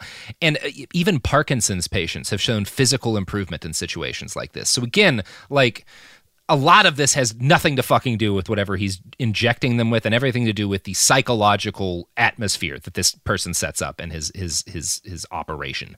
Now, the experts Kathleen Hale talked to mentioned all of this, but quote, as she but as she writes, quote, as a layperson, I couldn't help but respect their authority, but as a human being, it was hard for me to discredit so many women's stories. When they said the O shot worked, I believed them. So she got the the shot herself, and it did it didn't do anything. And I think it's just because she didn't she's never had she didn't have an issue, right? Like she was had no Mhm. problem having orgasms. She had the shot and she didn't notice anything, and that is what you would she, expect. She didn't go into it with trauma. She didn't go into it Yeah. with a like uh, uh, something to be fixed.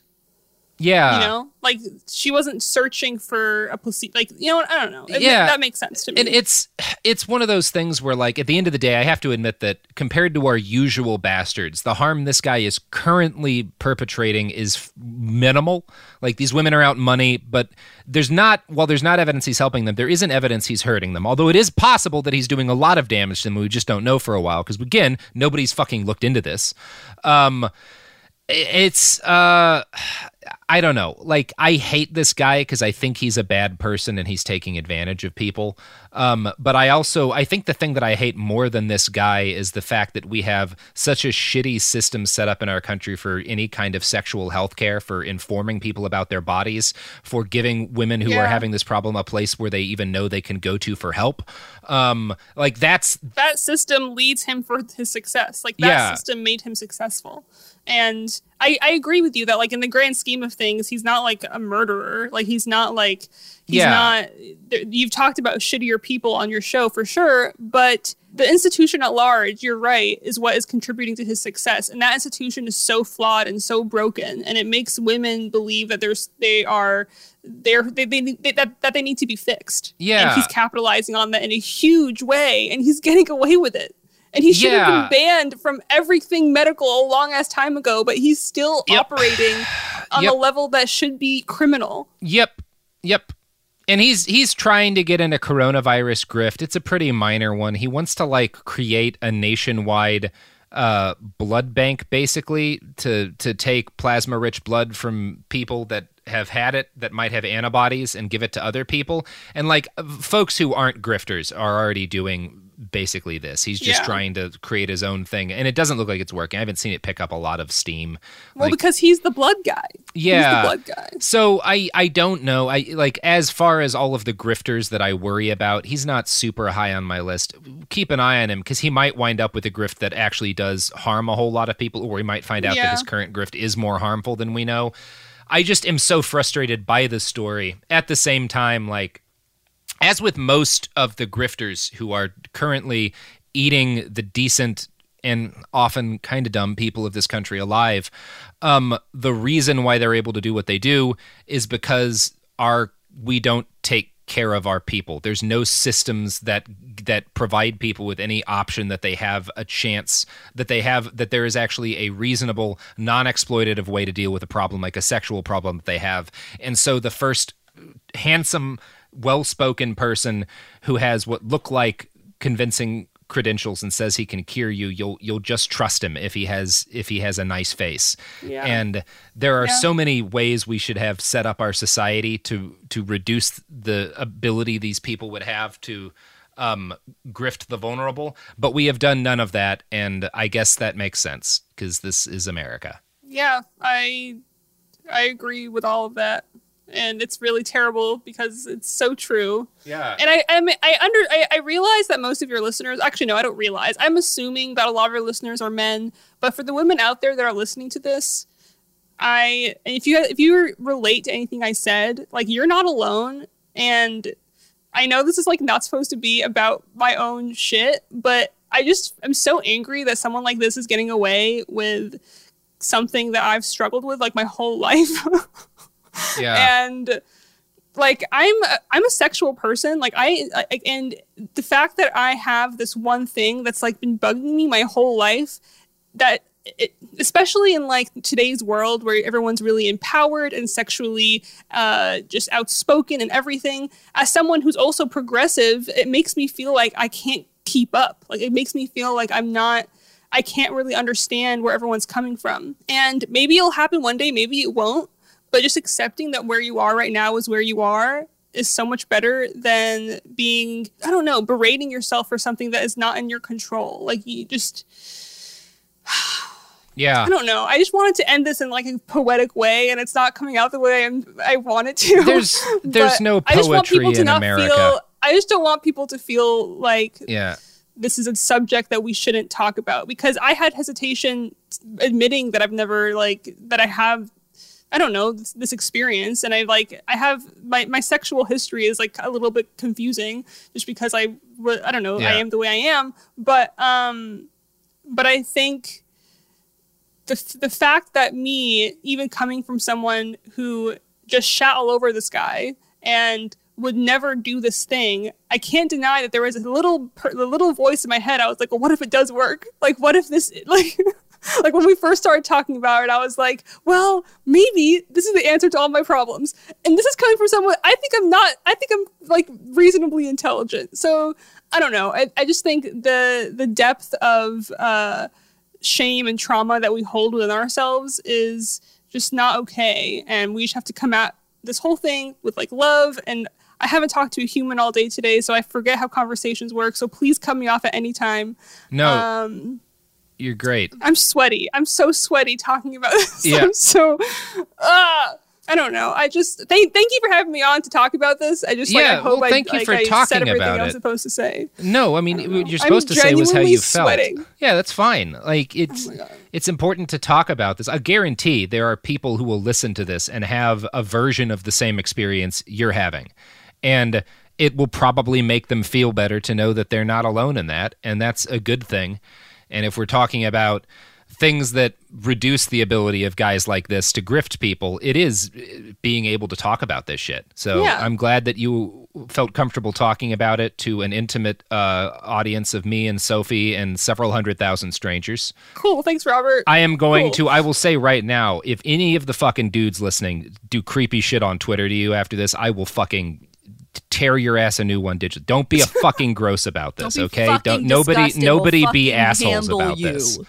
Yeah. Thank you, Robert. I Um, appreciate yeah. that. I, I mean, like, I just I go back to this idea that if someone was as open, if someone if if if it was the norm to be open about this, I wouldn't feel Yeah. so weird as a kid or as a as a teen or whatever growing up, kind of feeling like there was something wrong with me. And so I think we just have to keep encouraging these conversations. And it's the same institution that put this guy to be successful. That same institution, that same societal fucking game is the same one that makes women like me feel like they need to be fixed. So, um, so yeah, I mean, like, I I know like putting myself out there is like just like by default I'll get like weird re- replies to it or whatever or just like responses. It's going to be an that. interesting week on Twitter for you, yeah. Also, I'm like a little bit low key afraid. I'm like because like I was like my I was raised Muslim. My entire family's Muslim. We don't Mm-hmm. really talk about like you're not really raised to like talk about sex or uh there's just a lot to unpack as far as like me talking about this goes. Like it's not just me as a woman in the society. It's like also me and like my culture and like my family in particular. Like i just there's a lot to unpack for me here. And I, it's this is not like i'm using this as therapy which i shouldn't do.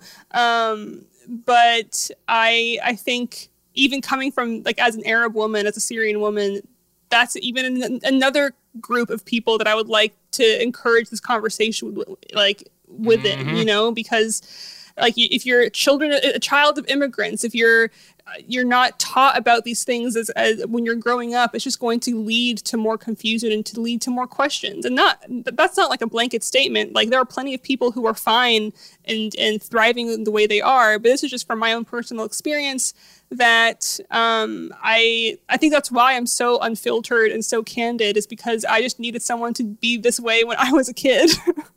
and I needed Yeah. to say everything that was on their mind because that's that would that would have made me feel less like an alien trying to study humanity watching porn. You know what I mean? Like, Yeah. I, I don't know.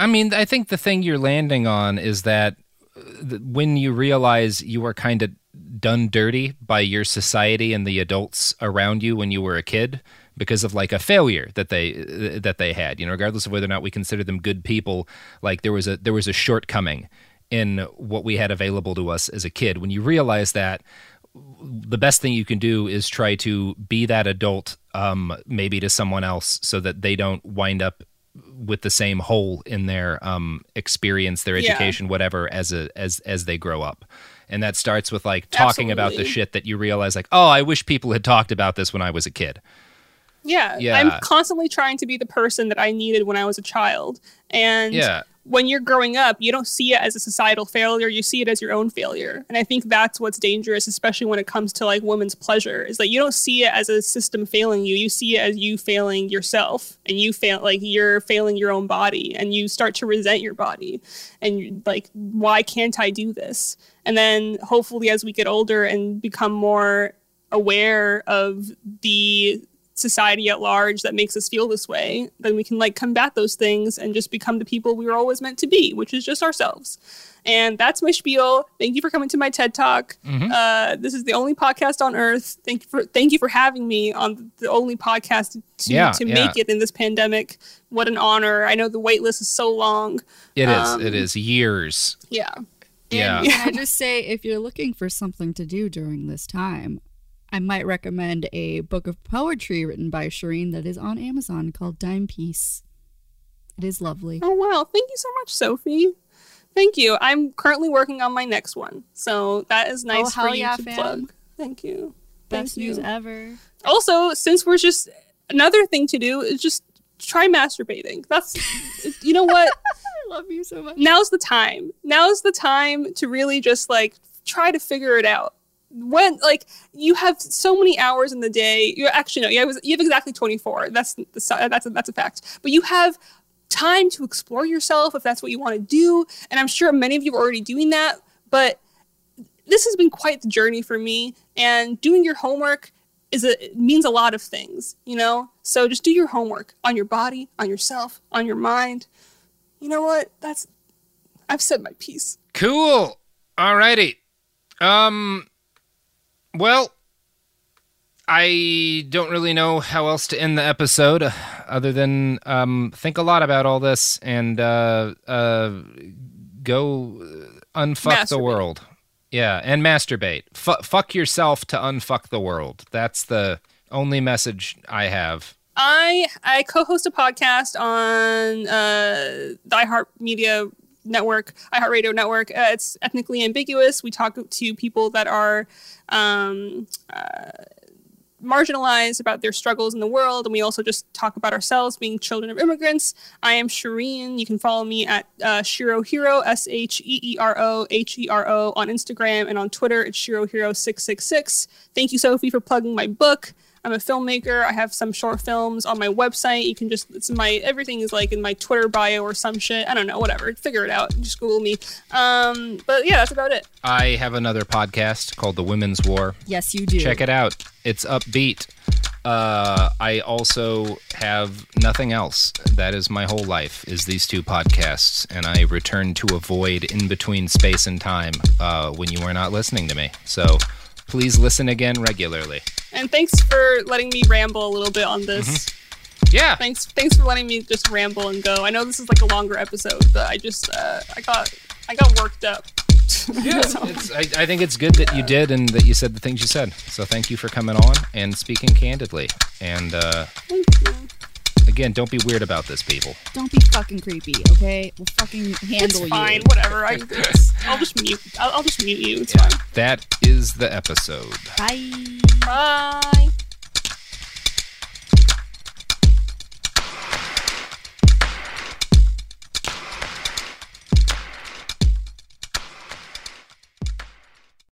Become a part of the fast growing health and wellness industry with an education from Trinity School of Natural Health. Trinity graduates can empower their communities through natural health principles and techniques, whether they go into practice to guide others toward their wellness goals or open a store to sell their favorite health products. Trinity grads are equipped to change lives with 19 online programs and flexibility to fit your busy schedule, including the popular Certified Natural Health Professional. You can get the training that helps you turn your passion into a career. And here's the best part you can earn the certification in less than a year. From herbology to naturopathy and health coaching, Trinity allows you to make a meaningful difference by helping others live healthier, happier lives. Don't wait any longer to pursue your passion for natural health. Enroll today at trinityschool.org. That's trinityschool.org. Xfinity has free premium networks for everyone this month, no matter what kind of entertainment you love. Addicted to true crime? Catch killer cases and more spine-tingling shows on A&E Crime Central. Crave adventure? Explore Asian action movies on Hi-YAH. Searching for something extreme? Check out skating, snowboarding, and more on Fuel TV Plus, the global home of action sports. And find crowd-pleasing bops on iHeartRadio's Hit Nation playlist. There's new free shows and movies to love every week. Say free this week in your Xfinity voice remote. This show is sponsored by BetterHelp. It's a simple truth. No matter who you are, mental health challenges can affect you, and how you manage them can make all the difference. That's why everyone should have access to mental health support that meets them where they are and helps them get through. BetterHelp provides online therapy on your schedule. It's flexible, simple to use, and more affordable than in person therapy. Connect with a licensed therapist selected just for you. Learn more at betterhelp.com. That's betterhelp.com. Top Thrill 2 is like no other course. Two 420 foot vertical speedways, three launches. All right, let's talk strategy. Copy that, driver. Go for maximum acceleration off the start. Roger that. You've got a short straightaway to push from 0 to 74 on the first vertical speedway. And what about the rollback? Rollback will set you up for an explosive reverse climb 420 feet in the sky so you reach zero G's in total weightlessness. 420 feet of straight up speed. Let's get it. Top Thrill 2, the world's tallest and fastest triple launch strata coaster. Get your tickets at cedarpoint.com.